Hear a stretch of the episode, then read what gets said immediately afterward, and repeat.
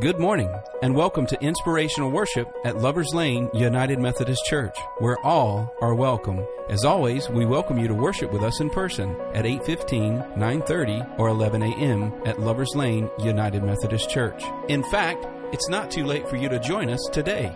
We are located at the corner of Northwest Highway and Inwood Road at 9200 Inwood Road, Dallas, Texas. So won't you come and join us today? You would honor us with your presence. But for now, Let's enjoy this message together with Senior Pastor Dr. Stan Copeland. Today we are beginning our Lenten journey. Um, this Sunday, first Sunday of Lent, we're starting a new sermon series on God's promises. Now, we're about to share God's promises week after week after week during this season of Lent. And I hope in doing so, that we are reminded over and over again who God is and who we are called to be and all of the goodness that we have because of who God is and who God intends for us to be.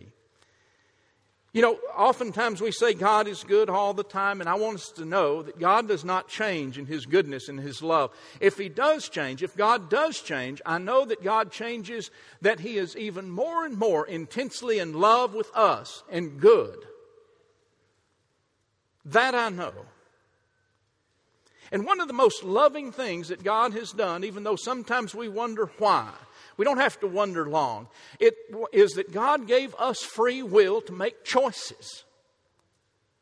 Now, sometimes those choices are absolutely tragic for us personally, and sometimes they're tragic at a, at a level that we know that, that, that those choices have, have bumped up into evil, and all kinds of terrible things can happen.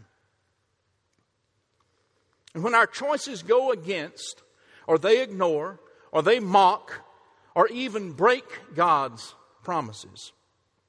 There's nothing that causes God more pain or us more pain. The story has been told through the years about our, the goodness of our created, creation in the image of God and our prone to disobey. The story that we read is about a snake and a woman and a man in this magical garden where life for human beings is so full of peace and so full of everything provided for them by God who loved them, who promised them, This is all yours. It's yours, and I'll be here always in the garden. I'm with you. And our faith story is about what God's like and what God's promises are like. And we know how that story goes. This magical garden, the man Adam, the woman Eve, this place where everything is there at their fingertips. All the animals, the beautiful plants, the butterflies, the birds, you name it, it's there. Everything good. And the man and the woman live in the garden, as the story goes, as a loving gift from God, and they have everything they could ever want and they also live in this garden with but one prohibition, one command from God.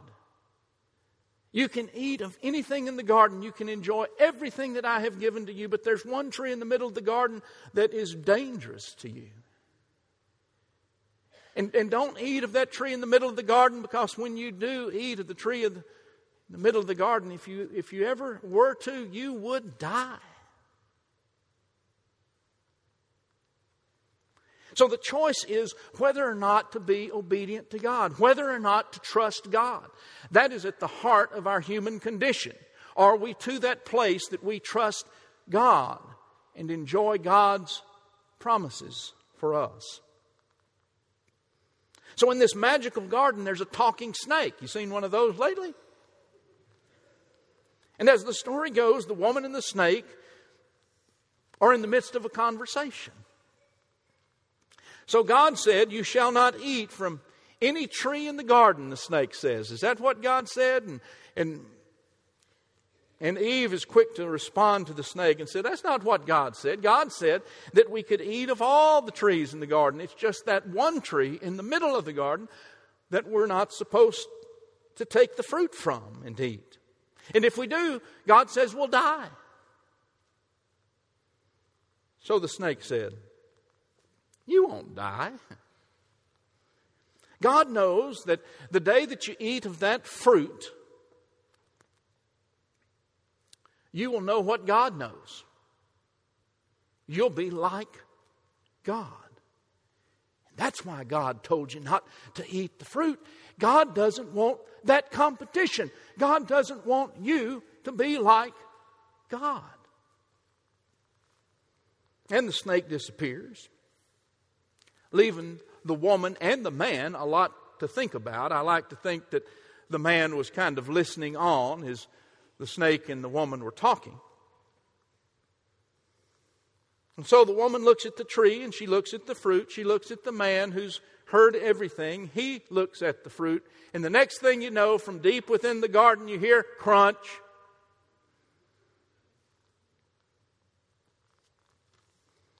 And the magic is gone. At first, it seems that the old snake was right, at least partially right, because the man and the woman don't die. I mean, they're alive, and, and yet something's completely different. They don't know what God knows either, obviously, because they are in the midst of this uh, state that they'd never been in before. And the first thing they realize is that they're naked. Naked. And here are two people who've been running around naked and carefree for all of time. And all of a sudden, they realize we're naked. And so they, they find a way to hide themselves first, and then they find a way to cover themselves by sewing fig leaves together. Now, that sounds comfortable. And they make clothes out of, out of fig leaves that they've sewn together. But the most important aspect of their reality is that they had, have broken the promise. They have disobeyed the covenant. God had told them one thing not to do, and they did that very one thing. So we are people of free will. We make choices, our own free will.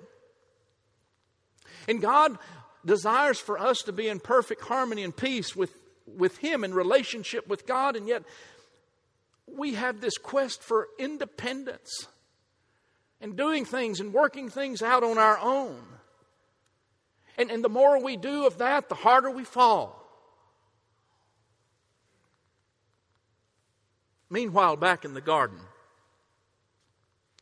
it's a cool, breezy day as God's walking through the garden, and God can't find the man and the woman. So God says, Yoo-hoo, woman. Man, where are you, man? And the man said, I heard you coming, so I hid myself in the bushes because I'm naked and I'm defenseless and I'm unprotected and I'm vulnerable and I'm afraid. Who told you, God said, that you were naked and defenseless and unprotected and vulnerable? And why are you afraid? Did you eat the fruit of the tree that I commanded you not to eat? Busted. And the man said, Well, if you hadn't given me that woman, we've been trying that for years, guys. It doesn't work. Didn't then, won't now. If you hadn't given me that woman, I was doing all right when it was just me and you, God, and now you know, she's ruined everything.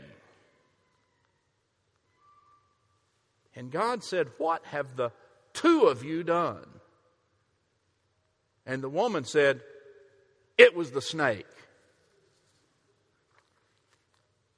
Now, that's a humorous story, but the truth of the story is a bit uncomfortable. Because we know the truth of the story is so true about who you and I are, who we're kind of prone to be if we're not living into our nature of being created in the goodness of God. For the story tells us that we can be buck passers. We can refuse to take responsibility for our own actions. We find it hard to say, I'm sorry. We find it hard to repent, right? It's always somebody else's problem. I'm so tired this week of, of, of, hearing this aspect of the human condition lived out. I'm so tired of buck passing.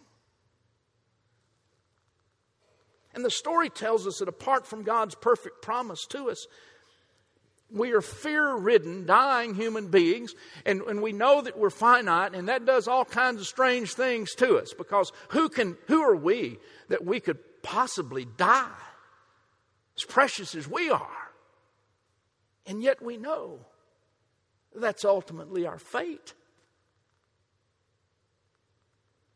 And we human beings, apart from God's perfect promise, are bent toward being self reliant and too often trust ourselves rather than trusting God and God's promises. We can do it ourselves, we can fix things ourselves. We don't need God. We live as if we have all the answers. And at times we trust just ourselves to take care of ourselves. And that leads us to finding ourselves hiding in the bushes in the midst of our own shame and guilt and fear and all of those negativities that come upon us when we realize we can't make it right. And many times we do feel alone. When we put our trust in ourselves and not in the God who didn't want us ever to feel alone, wanted us to constantly be reminded that He is with us, that, that God is our constant companion. And we find ourselves naked and defenseless and unprotected and vulnerable. It is this discovery that leads to all kinds of fear, and fears lead to all kinds of terrible things that we bring on ourselves and that we bring on others. I think evil uses fear more than anything else. Because fear causes us to retreat into ourselves oftentimes. And when we do that, that's the first big mistake because we can't conquer those fears by ourselves. All of us are reminded regularly about our own vulnerability and our own incapacity to save ourselves. There's a story about a monastery in, in Europe that's perched on a high cliff, and the cliff is, is, is nearly 200 feet straight up. And the way the monks get into the monastery, monastery is that there are, there are monks on top with a rope that pull a basket that will hold two individuals at most, all the way up the side of that cliff to the monastery above.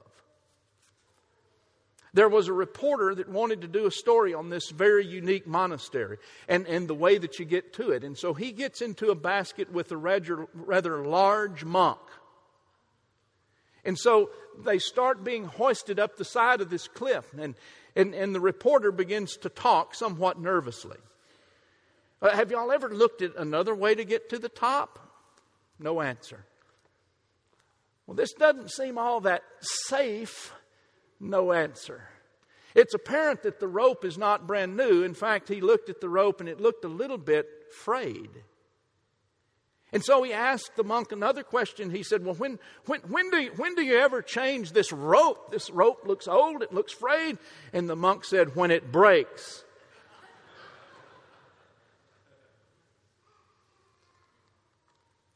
We have all had times in our lives when we felt that we were suspended in the basket.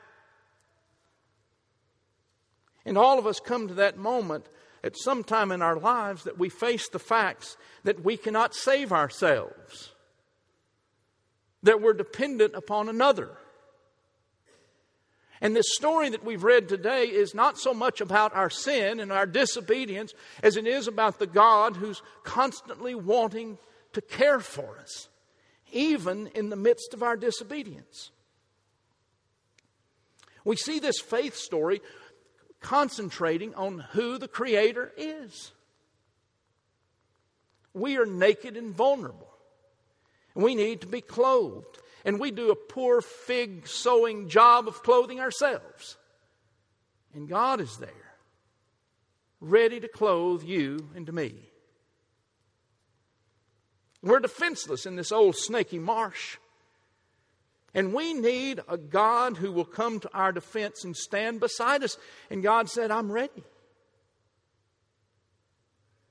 And we're unprotected in this far cry from a magical garden here, in this world that we know so well, especially this week, is so riddled with violence and, and evil, it seems, is pervasive. And here we are, feeling unprotected, when God wants us to know, I'm here. And we're afraid. We find ourselves hiding in the brush and trying to cover up and trying to, to fake it. You remember that the whole garden had been freely given to the man and to the woman, everything in it, with only one restriction and so often we need to be reminded when we go against the covenant of God, when we go against the promises of God, when we try to do things very much apart from God's intention for how to do things, then we find ourselves judged by our own actions. And God speaks about the reality of life that happens beyond the fall. God tells the talking snake, you will be despised as you slither on the ground eating dust. And furthermore, the people you once talked to will seek to bruise your head, and you will seek to bruise their heel. We never get comfortable with the tempter.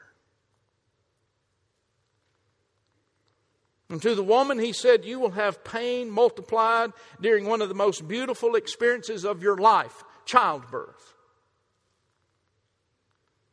And to the man, you will have to work hard for your living. Where food was once at your fingertips, it will now only come by hard work and sweat of the brow. And then God looks at them, pitiful as they are, and they're sewn together fig leaves. And God covers them, the scripture says, with garments and skins. And the garments and the skins of God's covering should represent to us God's grace and God's desire to take care of us even in the midst of our failures. God is still reaching out to them with that protective measure of, I want to cover you with my grace so that you won't feel vulnerable. You won't feel naked. You won't feel unprotected. You won't have to be afraid. And the main point of this story is to give us a clear picture of a loving God who is good, as we say all the time. God is a generous God and is responsible to giving to us according to our need. All that we have has been given by God. And God does not want us to be afraid. God expects us to reach our fullest potential. God does not want us to live in guilt and shame. God wants us to know His pardon and forgiveness. God seeks us out not primarily to judge us, He seeks us out to cover us with His grace so that we no longer will have to feel naked and exposed.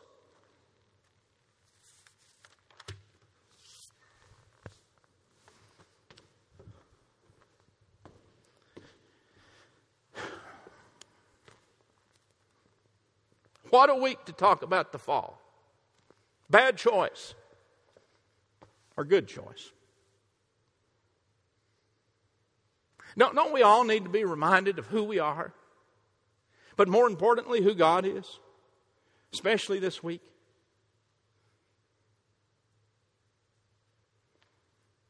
I want to tell you something this morning. Don't believe otherwise, because I'm right. Nikolas Cruz is not evil. He is guilty of a terrible atrocity. And, and we can look back at his background and we can see all the hurt and all the pain and all the failures that he has experienced and all the nakedness that he, he, he came to own and his own vulnerability that would cause him to do something, would cause him to bump up into evil and do something horrific that he'll pay for, maybe with his life. Evil is real. And when we are the most vulnerable and the most naked and the most and feel the most unprotected and we feel the most fear, that's when we're more apt to succumb to racism and bigotry and defensive measures acting out of our own anger that are hard to explain. And you throw in easy to get guns in the midst of that, and we got a problem. You know, I, have heard so many facts about how many shootings we've had in the last few years, how many shootings we've had this year alone in these seven weeks, that I don't even know what's right. But I want to tell you if we've had one, it's too many. And I find myself again and again and again coming up to you right after such a tragedy and not knowing what to do feeling myself vulnerable and exposed and afraid. See, I'm a grandpa now.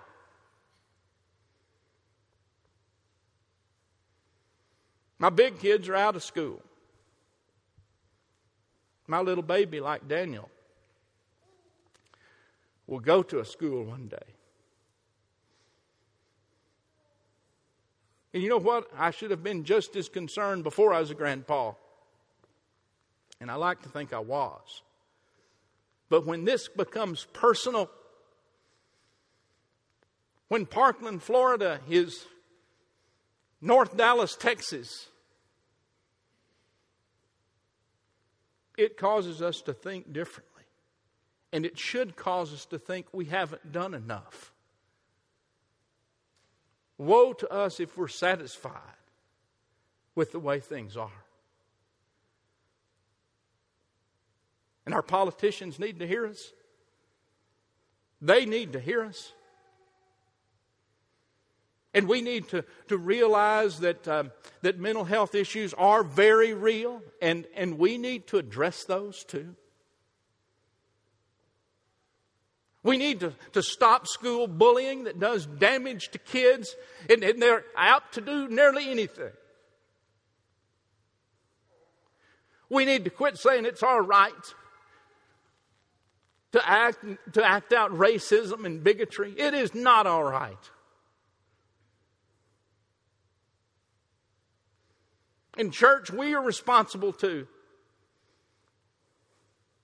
We should not feel satisfied. I don't know what we're going to do.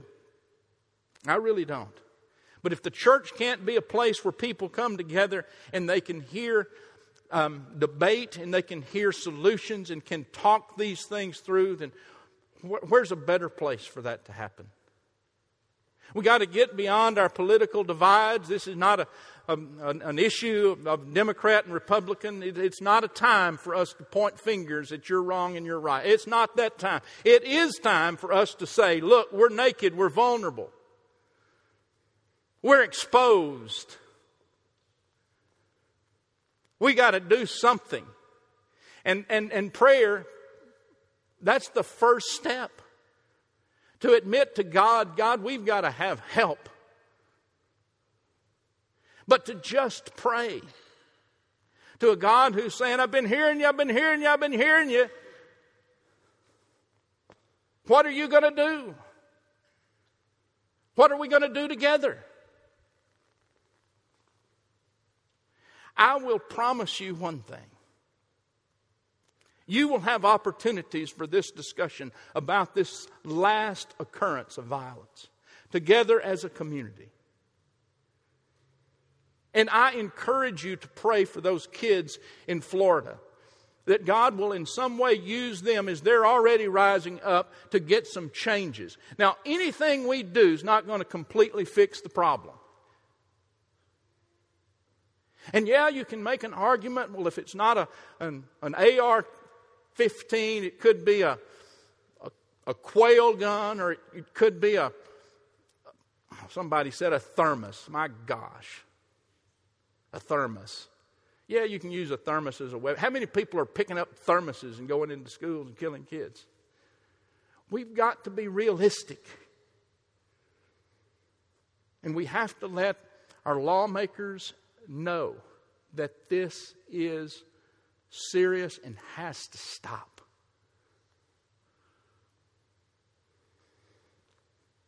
The gun lobby should be leading the way too. If you're a member of the NRA, you tell them you expect them to help lead the way. They have more, the, the gun lobby has more to lose than nearly anybody in this. And they should. They should wake up. I think I better quit. But you hear me. We need to do this not because we're Democrats or Republicans. We need to do this not because we're gun owners or not gun owners. We need to be active because we're Christians. Amen. And we and we realize our fallen nature and where that leads to destruction and to a propensity of caving into evil. And we know there's a better way. We know that before we get through with this Lenten journey, that we're going to be in another garden and we're going to hear our Lord pray a prayer in that garden. Lord, let this cup pass from me. But not my will, but your will be done, God. And then we're going to see another tree in the middle of the garden, and on that tree, our Savior, who represents all that is good and great about God, was crucified. And we're going to know that's not the end of the story. I want to tell you the end of the story. We're going to go to another garden where there's an empty tomb. And that empty tomb is about new life. And I'm not talking about just the new life that we get when our life here is over. I'm talking about how God wants to redeem and change life here that's what the resurrection is all about. Changing life here toward the promises of God. Whoo, it's going to be a good journey. Will you go with me on this journey? Will you hear the promises of God anew on this journey? Will you pray as we enter this journey about the, the pain that we experience today that God will sometime, somehow find a way to redeem it? Not just for us, but especially for those families in Florida and especially our nation. That God will redeem the worst of circumstances into the light of resurrection. I'm through. Thank you so much for joining us today for inspirational worship at Lovers Lane United Methodist Church. We invite you to tune in each week at 9:30 on this great station as always, we welcome you to worship with us in person each Sunday morning at 8:15, 9:30, or 11 a.m. We also invite you to our contemporary worship service that begins at 11 a.m. every Sunday morning at Lovers Lane United Methodist Church. Again, we're located at the corner of Northwest Highway and Inwood Road, Dallas, Texas. Or you can call us at 214 691 4721. For more information about our church and service times, go to www.llumc.org. That web address again is www.llumc.org.